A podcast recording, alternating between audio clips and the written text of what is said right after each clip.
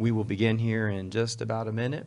Waiting for the. All right. Well, greetings, everybody. Hello. Welcome to the latest Tomorrow's World, uh, uh, Tomorrow's World Facebook Live show. I have Mr. Rod McNair and Dr. Douglas Winnail with me today. Really happy to have them both. Mr. McNair has been on the show before. Uh, Dr. Doug Winnail has not been on the show before, I don't believe, uh, but many of you know him. And uh, he's an evangelist with the Living Church of God. And of course, Mr. McNair and I are also ministers with the Living Church of God. Really happy to have you all on out there uh, on Facebook.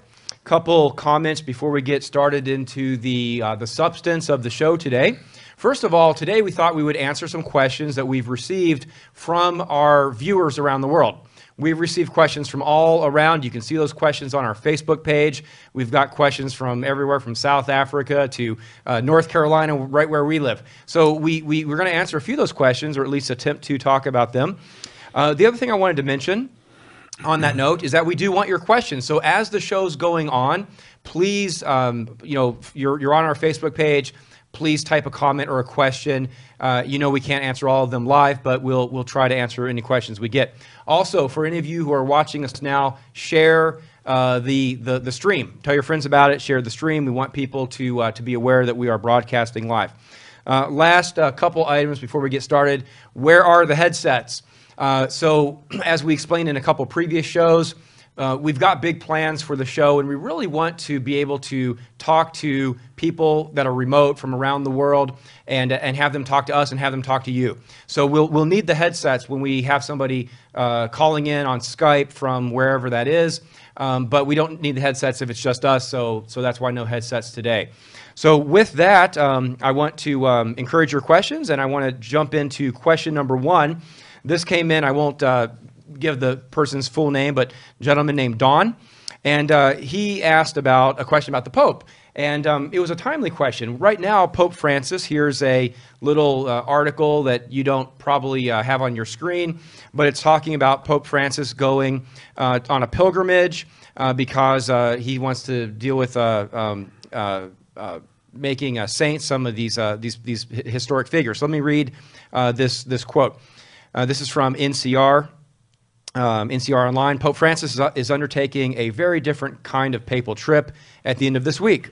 Unlike many of the other visits of his pontificate, he's not expected to focus on interreligious dialogue or bring some grand geopolitical message. Instead, the Pope will be, will be making a little um, Marian devotion. And basically, the article goes on to talk about him visiting um, Fatima, the site in Portugal, where three shepherd children reported seeing Mary in a field in 1917 and so forth and so forth. We've actually written about this before. Uh, one of the questions we've received a number of times about the Pope is why do people call him Father? And we've received questions about you know that in general regarding the Catholic priesthood. Why, why, do, why do the Catholics call the priests Father? What does the Bible say about it? And uh, so I, I, know we were talking about that earlier. So, Mr. McNair, were you going to jump in on that? yeah, it's it's um, First of all, it's pretty clear that um, it's not from Scripture. Uh, if, if we go only on Scripture, uh, Christ specifically said over in um, Matthew chapter 23 and verse 9 Do not call anyone on earth your father, for one is your father, he who is in heaven. Um, so, um, obviously, we all have physical fathers and we have father figures, um, but it's not a title or a uh, sort of a position that, that uh, Christ w- gave to the church. Uh, but in fact, when you look at the, the pagan mystery cults, um, there is this, this sort of title as father. Uh, in Mithraism, we see uh, that that was uh, something. And in fact, I just here's a brief description from a, a, a source about Mithraism. And it says the highest of the grades in the Mithraic cult is the deputy on earth of the God himself. He is father to his initiates. So uh, it was even called the father clearly in a, in a worshipful sense, not in, in a way that God would want us to, to, to do. I think another uh, observation there too is that the Pope took over the title Pontificus Maximus which was the title of the leading priest in Rome. And a lot of people today think that he was the uh, the uh, successor to Peter. Now we've dealt with this a number of times in things that we've published. We had a actually a cover article in the Tomorrow's World magazine in May June of 2013, looking into this whole thing. And there are actually Catholic scholars that make the comment there is actually no historical evidence that um, the pre, the current pope is a successor to Peter, which I think is very interesting. Right, and that title, as you mentioned, it goes back to the first and second kings of Rome, and uh, those kings, especially the second king, not so much the first, but that's a different story. Uh, historically, it's it's just documented, you know, very very well that that was paganism. You know, that that was paganism, and, and clearly that was not uh, Christianity. That was pre-Christian.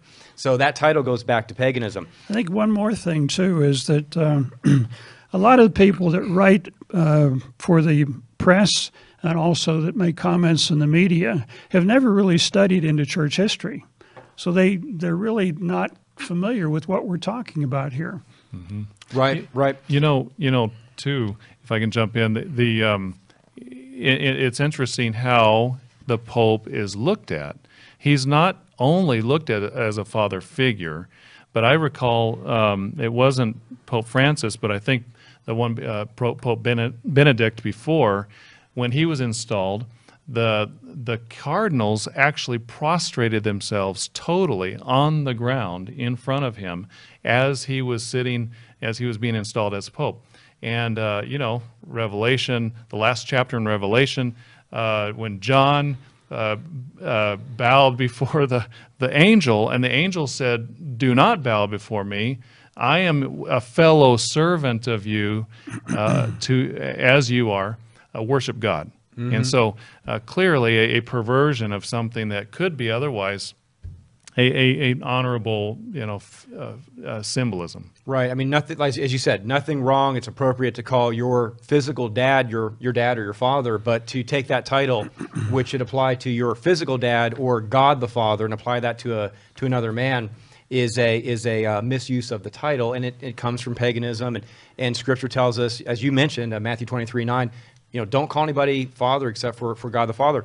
Uh, in preparing for this, I was reminded of I think it's Ro- Romans one seven, where Paul's writing to the uh, the church in Rome. Interestingly, so Paul's writing to the church in Rome, and he he t- he says, "Grace and peace from God our Father to you." Uh, he didn't say grace and peace from me, Paul, the your father, or grace and peace from uh, Peter, the father. He said grace and peace from God the Father. That that, that scripture by itself doesn't specifically.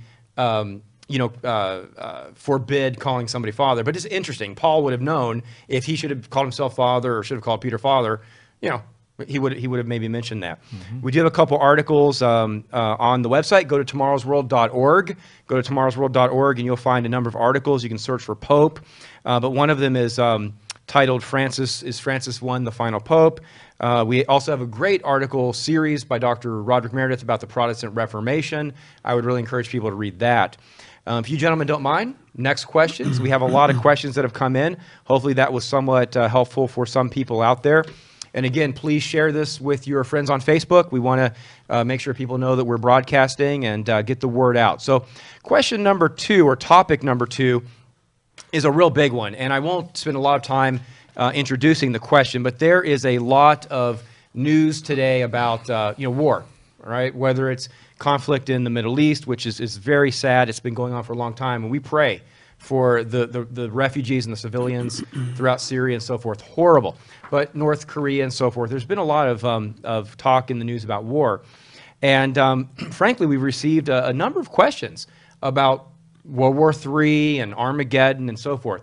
One question that we received was from a gentleman named Nelson, and uh, he wrote, uh, or he asked, Is World War III uh, the war between the King of the North and the King of the South? Is World War III that war, the, the war between the King of the North and the King of the South? And uh, there's some discussion in scriptures we, you know, we were talking about earlier, but I think what might be helpful to ask is, what is the war between the king of the north and the king of the south? What what is that going to be? When that because the Bible talks about that. What will that be? You know, the answer very easily is in uh, Daniel chapter 11, verse 40 through 44, where it talks about at the time of the end, we're going to see three powers on the world scene a king of the north, a king of the south, and kings of the east. Now, what's tragic today, I think very unfortunate, is that people that write about world events have no understanding of Bible prophecy. Uh, they make statements like, uh, we can't predict what's going to happen in international relations because the, comp- the subject is so complex uh, and there's so many variables we can't predict. And yet the Bible does in Daniel uh, and also in Revelation outlines what's going to happen on the world scene, on the world stage from about 600 BC up until the very end. So what we see in Daniel uh, 11 talking about these three powers Maybe Mr. McNair would want to go into a little bit more of that. that Yeah, that, exactly. Dr. Winnail, um, as he's mentioning in Daniel 11, and I think it's around verse 40, um, it talks about how uh, the king of the south will provoke the king of the north, and the king of the north will come to uh, against the king of the south with ships and like a whirlwind.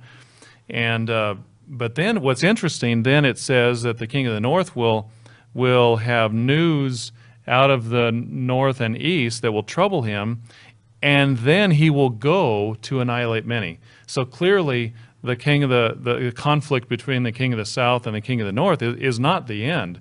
It's just a conflict that leads to another distinct event. What's exciting too is to actually see on the world scene these things coming together. You know, I think I have been, and many of you have been too, watching what we've been writing about and preaching about for literally 50 or 60 years. And we're seeing today Europe coming together, but in a very difficult way the iron versus the clay, they don't stick together. Uh, this may come apart, but it appears that something's going to come out of Central Europe. Uh, the King of the South appears to be coming together as a Arab Muslim group that's going to be pushing against the King of the North. You know, historically, the Muslims and Islam has pushed into Europe and tried to get into Europe on several different occasions. The followers of uh, Muhammad around 700 got up into Spain. Uh, the um, Ottoman Turks around 1200 to 1300, 1400 were pushing from the east and they wanted to come into Europe and go the whole way to London, but it never happened. But we're seeing the immigration from North Africa and the Middle East pushing up into Europe today. It's peaceful so called, but it does not appear to remain that day that way. And we're also seeing Russia and China rearming and pushing from the east. We actually ran an article in the uh, News and Prophecy talking about China rebuilding the Silk Road. And they're actually building uh, railroads, they're building highways. They want to be able to move through the central part of Asia, but this can also be used to transport troops one of these days. Because the Bible talks about a 200 million man army coming from the east. So it's going to be interesting to watch because these things are happening today, but CNN and Fox News are not even talking about these things. It's interesting. You you you catch these stories on the news, and um, for example, China just finished completing a railway system that goes from China into Spain, the Iberian Peninsula, and now they they've just successfully finished another one into the United Kingdom. So exactly what what you you said. Um, you know, people look at that from a news point of view and say, well, this is great, you know, commerce. But if you understand Bible prophecy, like you just said, mm-hmm. you understand that these, uh, these, these tools, these railway systems and so forth, can be used to transport troops. You know, Bible prophecy gives us a perspective that is just totally missing from the world news today and is really exciting. Well, and on that, so let's continue talking about the King of the North and King of the South a little bit. Uh, you mentioned uh, a minute ago, Dr. Winnail, about how it is, you know, largely peaceful. I know that a lot of uh, a lot of cities are, con- you know, concerned in, in in Europe and in the UK about Sharia law, things like that. But here's a here's an article from, uh, I think this is from Fox. This is from Fox from uh, a couple days ago. And it's just one of many articles that, that, that, that, that come out that say the following. Uh, so the title here is Egypt ISIS leader vows to escalate attacks on Christians. Now, the, the Church of God is, um, you know, nonviolent. We don't want to see Christians attacking, eh, you know, Muslims or Muslims attacking Christians. Um, but here's what the article says.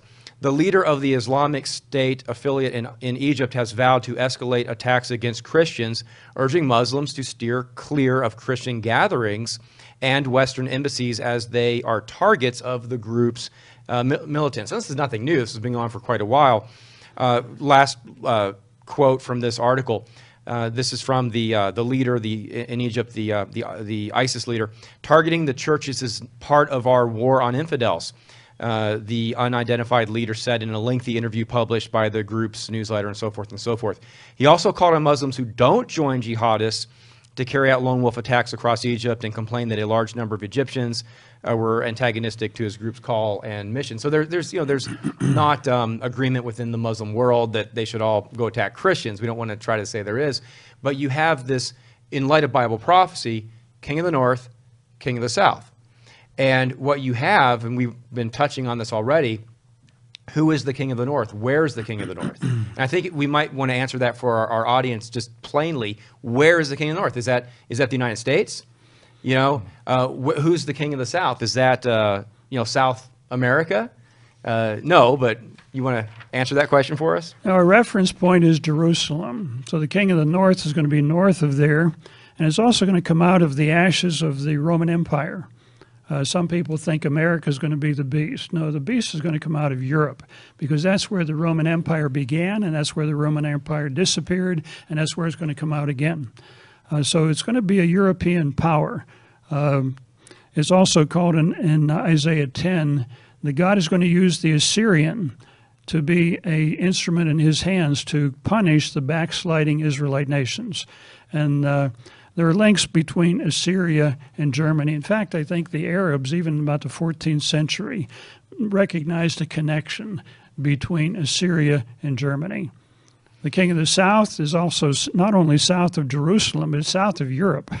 it's Right. south of the mm-hmm. king of the north. After living in Europe for a number of years, they're worried. They're worried about something coming from the south, whether they're missiles. And what we're seeing today is this is where the immigrants are coming from, from that south area. And it's very destabilizing. I think France has about 10 million Muslims. Right. And as these, these numbers increase and they begin to get into elective offices, they're friendly to begin with. But then if you don't believe the way they do, and this comes out of the Quran and it comes out of Muslim teaching, that if you don't believe, you got three choices. You either convert or you uh, pay a tax Right. or you lose your head. Yeah, I think sometimes uh, in the United States, uh, we aren't as attuned to this as they are in Europe because there are not as many, you know, immigrants uh, migrating into the to the United States as you know of, of, of Muslim background and so forth as there are in Europe. So Europe is very concerned. That's one reason that a lot of nations in Europe are looking to Germany, uh, frankly, as as a, as a strength and as a leader. Uh, Germany has a great economy. They have a strong military, and um, you know there's a, there's a, uh, they're looking to them, and, and they see they're seeing more of an attack on what they see as conservative or historic Christian type government and, and values. And so I think we're going to see as the years go by. Uh, Germany continue to, to grow in that leadership role, and one thing that's going to push that is going to be more of this pressure from the the Muslim world. You know, Europe is not very religious at this point in time, but whenever Europeans begin to feel like their culture is being threatened, not only religiously, but every way else, you know, with headscarves and, and everything else, uh, uh, going there's going to be a reaction at some point in time. You know, Dr. Winnail, too, as you were pointing out, this is this is this is significant. This is different. This is a, a point of of uh, of history of prophecy happening because 20 years ago you did not have this same type of uh, uh, situation in the same way as it is now, uh, where where there was this this conflict, this this antagonism in the same way. It's really interesting to see eh, how the uh, the events are being set up for Christ's return uh, in in such a way that even 20 or 30 years ago was not was not precipitated. We're seeing a militancy today. And if there's going to be a, a militant Muslim push, there's going to be a militant European. All you have to do is look back at the Crusades. That there, the Muslims came in, they, cap- they captured Jerusalem, uh, they weren't, they were cutting off trade routes, and it was the uh, the Pope that actually initiated these uh, movements of crusaders to the Middle East. So uh, we're going to see pushing back and forth. In fact, that's the one of the terms in Daniel 11 is the king of the south will push against the king of the north. And right now, it's um, migrants coming in.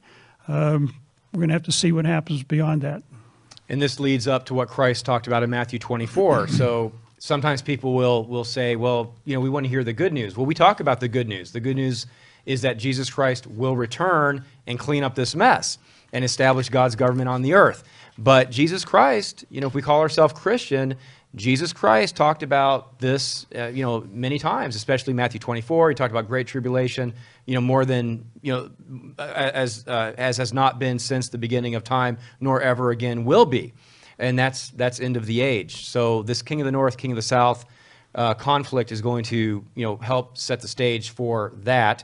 And there's a lot more. So what I would suggest is go to tomorrowsworld.org, type in King of the Na- North, King of the South, type in Great Tribulation, do your own research. If there's anything else you want to add, uh, we can, but want to move on? couple real quick things. you know, Matthew 24 talks about where Jesus said if he doesn't return, that human beings would literally destroy themselves off the face of the earth. Now, you've got Muslims that are looking to uh, create a big explosion, which they feel will bring the Messiah, so that they have no qualms about exploding something and creating a, a, a very difficult situation in the world. So this is going to be is going to be very sobering to watch. You know, one other item when we're comparing and contrasting with World War III, if we can, you know, compare and contrast the conflict between King of the North and King of the South, and the final battle, uh, Zechariah talks about how God will gather all nations against Jerusalem. And in the book of Revelation, as Dr. Winnail alluded to before, talks about a 200 million man army coming from the east, and one third of mankind are killed.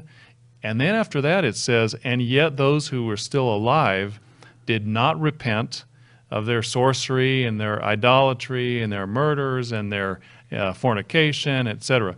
And so, you know, as, as exactly as you're you're saying that, the, what's the takeaway? The the takeaway is that these things are coming because of breaking God's laws. And so, our response and uh, and the message, the good news is to to, to submit to God, so that. Uh, mankind won't be uh, destroyed because even at the end, there will be some who still resist and don't want to obey God. Next question. Next question. this came in from a gentleman.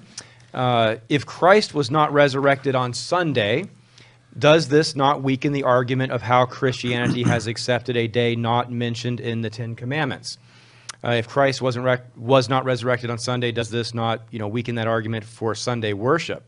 I wanted to throw that out there at you, gentlemen. Um, wanted to mention that we're going to take a couple, have a couple questions about Easter and so forth. And on that note, I wanted to remind everybody we have a new booklet about Easter um, and the truth behind it. So you can download that from the website if you'd like. In that booklet, there's a great chart uh, which talks about the three days and three nights that Christ was in the tomb. And um, no, Christ was not resurrected uh, Sunday morning. But, anyways, uh, let's talk a little bit about uh, the resurrection, a little bit about Sunday um, uh, morning uh, worship, uh, comments on that. I know we could talk for hours about that, but quick comments on that. Yeah, it totally takes away the the the, the point of reasoning of worshiping on quote unquote the Lord's day uh, when when Christ did not rise on Sunday. Um, and it's interesting even that uh, because uh, the scripture that is often used to talk about the Lord's Day is in in Book of Revelation. John said, "I was in the Spirit on the Lord's Day," and so what does that mean? We, as as our literature has explained, and as we've explained and learned, uh, it's talking about the day of the Lord. He was seeing visions. But even if we do talk about and look at a Lord's Day, uh, Luke 6 5 clearly explains that the Sabbath is the Lord's Day. It says, The Son of Man is the Lord of the Sabbath. So exactly, uh, even if we do accept and you know, if, even if we do talk about the Lord's Day, it's the Sabbath, and uh, and clearly uh, Christ was not resurrected on Sunday, so the reasoning totally falls flat. A couple of other things too that uh, Jesus said, "Follow me." And if we look at Jesus' example that's recorded in the scriptures, in Luke 4:16, Jesus kept the Sabbath. It says as his custom was. Now some people say, well, that's just custom. We don't have to bother with that. But in Acts in uh, Acts 17:2, Paul kept the Sabbath. It says as his custom was. And this this term um, is only used in both of those verses. So, so Luke has a very specific point here that Paul was following Jesus Christ. He was following his example. In Acts 13, the early church kept the Sabbath. Uh, they were not keeping Sunday. This, this whole idea that we can change the Sabbath is totally unscriptural. You know, the Catholics basically say if the Protestants are following or keeping the Sabbath, excuse me, if the Protestants are follow, keeping Sunday, then they're following us, the Catholic Church, because we changed the Sabbath to Sunday. And, and many Catholics, many Catholic scholars will admit there's no biblical support for change, the, the change. You know, I think maybe we should go back and remind the audience of, of the fundamental scripture in Exodus 20, the Ten Commandments, and what does it say? In, the Ten Commandments, it says, you know, remember the Sabbath and keep it holy. Six days you shall work. The seventh day is the Sabbath. The seventh day is the Sabbath of the Lord your God. In it you shall do no work. Uh, it's, it's very clear. There, there's no argument, no legitimate argument about what day the seventh day is. It's Saturday. It's just there's there's no confusion. There should not be confusion on that. So as Mr. McNair mentioned, uh, the Lord's Day, Revelation 1, verse 10, uh, yeah, that was a vision that John was seeing about the future and, and all these end time events. It was not Sunday. It was a vision. How could it, how could it have been Sunday? The, the Revelation covers more than a thousand years of time. It can't be Sunday. It covers, you know, the, the, the, Great Tribulation. It covers the millennium. It goes into the White Throne Judgment. All these prophetic things. Um, it's it's thousands of years, not one day. And Isaiah 66 mentions when Christ returns, they're going to keep the Sabbath from Sabbath to Sabbath. So they're going to be keeping it then. Mm-hmm. Also in Zechariah, it mentions that when Christ returns, uh, the nation that does not keep the holy days is not going to get any rain. So the Sabbath and the holy days are part of God's plan, and they're going to be kept. They were kept in the Old Testament. The early church kept it until the Catholic Church began to change things. Uh, so it's going to be very exciting. You know, it's interesting. You you mentioned how Christ kept the Sabbath when he was alive on this earth, and we should follow it, and we should do it because of his example. And then when you go back to, as you mentioned, Exodus 20, uh, what is the command of the Sabbath linked to? It's linked to the fact that at creation, at the as as when God recreated the the earth, that He rested on the Sabbath. That the Word, the one who became Christ, He rested, and so even at the very beginning, we're doing it uh, as a as a, a following the example of uh, of God, of Christ, the one who became Christ. Another issue here too is when was the resurrection? Mm-hmm that many people think that Christ was crucified on Friday afternoon, went into the grave, and came out on Sunday morning. And somehow they, they try to get three days into that because it was fractions of days. And yet, what most people don't realize, there were two Sabbaths the week of the crucifixion. Uh, one was on Thursday, it was a holy day, and then the second was on Saturday. So if he was in the grave three days and three nights, he would have had to come out probably sometime on Saturday evening. And when he, the, when people did come to the tomb on Sunday morning, what did the angel say? He's not here. he's not here. He's risen. He was, he was gone. Right. Right. Um, we had another question about uh, uh, Easter and bunnies and so forth. What do bunnies and eggs have to do with Christ? Uh, not not much. Um, and uh, I, I would suggest let's let's talk for another minute about um, sort of you know because the question is about sunrise worship, and we know in Ezekiel eight uh, we don't have time to go into it, but it talks about uh, them facing the east, and it's a it's a it's a sunrise worship, and, and God calls it pagan. God calls it an abomination. So. Uh, let's let's talk a little bit about. Um, I, well, the question was, what do bunnies and Easter eggs have to do with Christ? That's that's the question. Um, the maybe, answer is nothing. Right. so you know, it's it's not that we um, it's not that we, we, we question or make fun of anybody who, who's sincere, but people have been deceived, tricked. People haven't taken the time to, to look at history.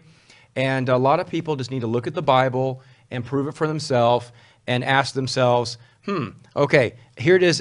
Ezekiel 8 talks about the sunrise worship, and God calls it an abomination. you go to an encyclopedia, it talks about the fact that sunrise services pre existed Jesus Christ by hundreds of years. so are we adopting something that's pagan, or are we really following the example of the apostles and Jesus Christ? You know, that's the question that we need to ask. You, know, you made a very important point that we're, we're not here to criticize, we're not here to make fun of anybody, because many people that observe uh, Easter, observe Christmas, they're sincere. They, they believe that they're obeying God. And yet we're also told to prove all things and to hold fast to those things that prove to be right and true. And when you look into, and anybody can do this, go to encyclopedias, go to Wikipedia, look up Easter, look up Christmas, look up these these pagan holidays, you find out where they came from. And all of this stuff was incorporated into the early church in the 300s and the 400s. Uh, as the Catholic Church was becoming uh, a power of its own. And, and they make this statement in their literature that we wanted to be able to make it easier for pagans to convert to quote unquote Christianity. And if we give a new name to Easter instead of the Passover, if we give a new name to Christmas and say it's the birth of Christ, uh, they can still keep their customs and still do what they have they enjoy doing but they're doing it in a different sense. But the Bible says don't learn the way of the heathen, don't follow these things. And this is one of the reasons that the ancient nations of Israel and Judah went into captivity, because they looked over the fence, they saw what their neighbors were doing in other nations, and they started doing those things. And as a result, they were punished by God. You know, Dr. Winnail, as you're saying uh, exactly how many people don't know any better, they've been deceived and they fall prey to how these deceptions even hit them where they're vulnerable, and that is in the children or with the children. You know, if you think about it, all of the all of the pagan holidays, what do they center around? Uh, a, a, lot of the symbolism it centers around children. It focuses on children.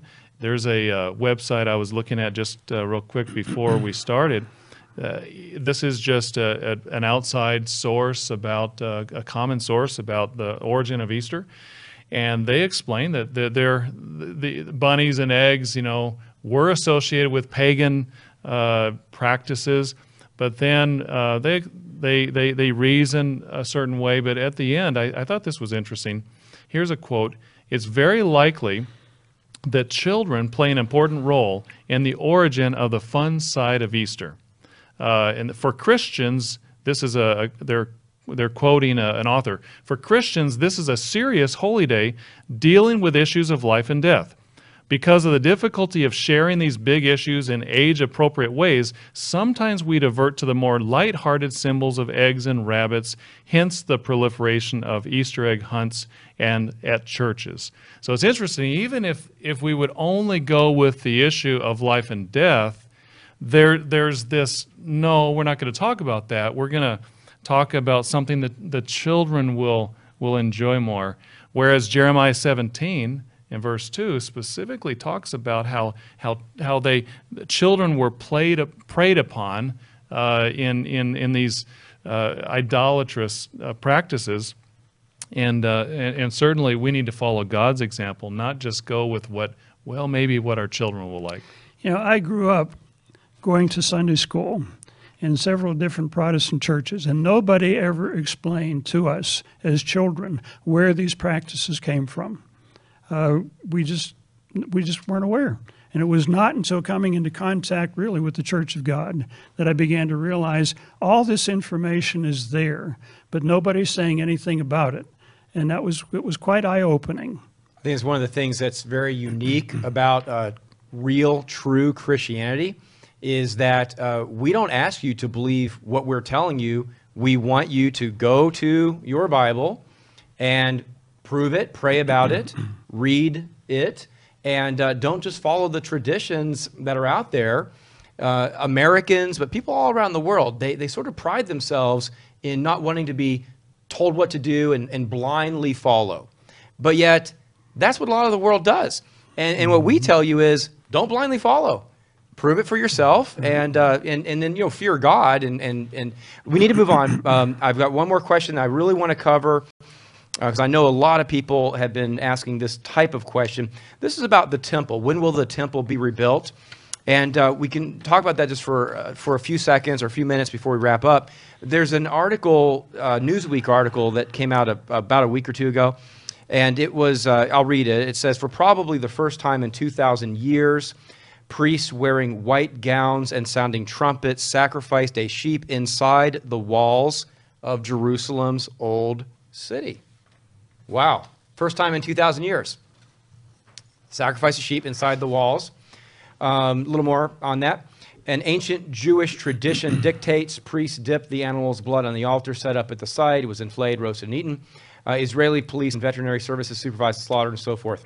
It was crowd-funded and received a bunch of, of, of, of, funding.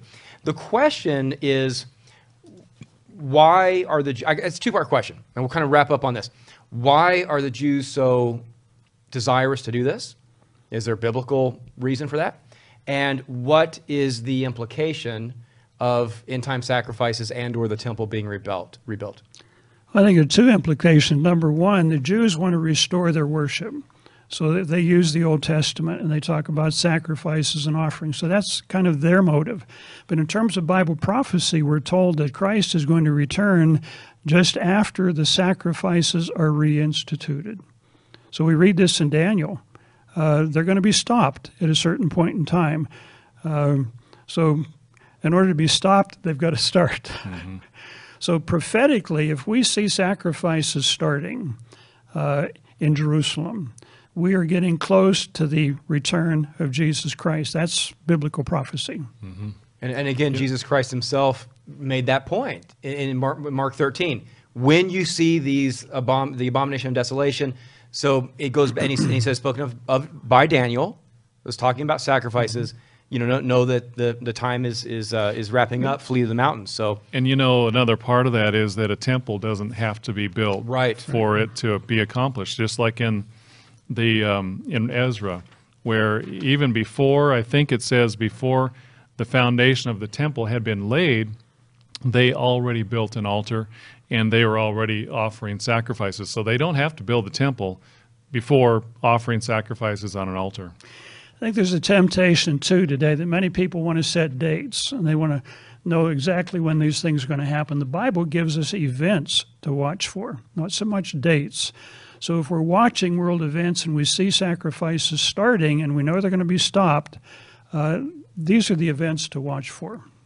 Uh, before we wrap up, I want to thank you, gentlemen. Uh, it's been a good conversation. We have comments from all around the world, so I think we might have uh, content for another good show.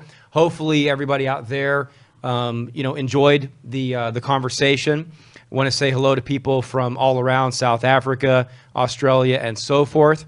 Uh, want to also remind everybody out there that you can subscribe to our YouTube channel and also subscribe to our podcasts. We put podcasts up of the uh, magazine, uh, audio of the magazine, but we also put um, audio podcasts up of the show. And a lot of people said they really appreciate that. They can listen to the podcast uh, later. Want to ask you, gentlemen, if you have any final comments or questions about the temple or about sacrifices or anything else we talked about today, any articles you'd like to recommend, uh, encourage everybody to go to tomorrowsworld.org, of course, but any concluding comments? Covered it all. Good. Well, um, I was going to mention the booklet you have uh, right there. Would you would you hold that up? So, uh, this uh, Bible Fact or Fiction. Uh, hop online, take a look at at this uh, booklet. You can request a, a copy to be sent to you for free. And one uh, comment or one one point I want to make is the author of this booklet talks about the preservation of both the Old eh, Testament and the New. And uh, it's very important, I think, for us to understand that entire Bible from Genesis to Revelation is God's Word, and it's inspired by God for our, our, you know, our edification.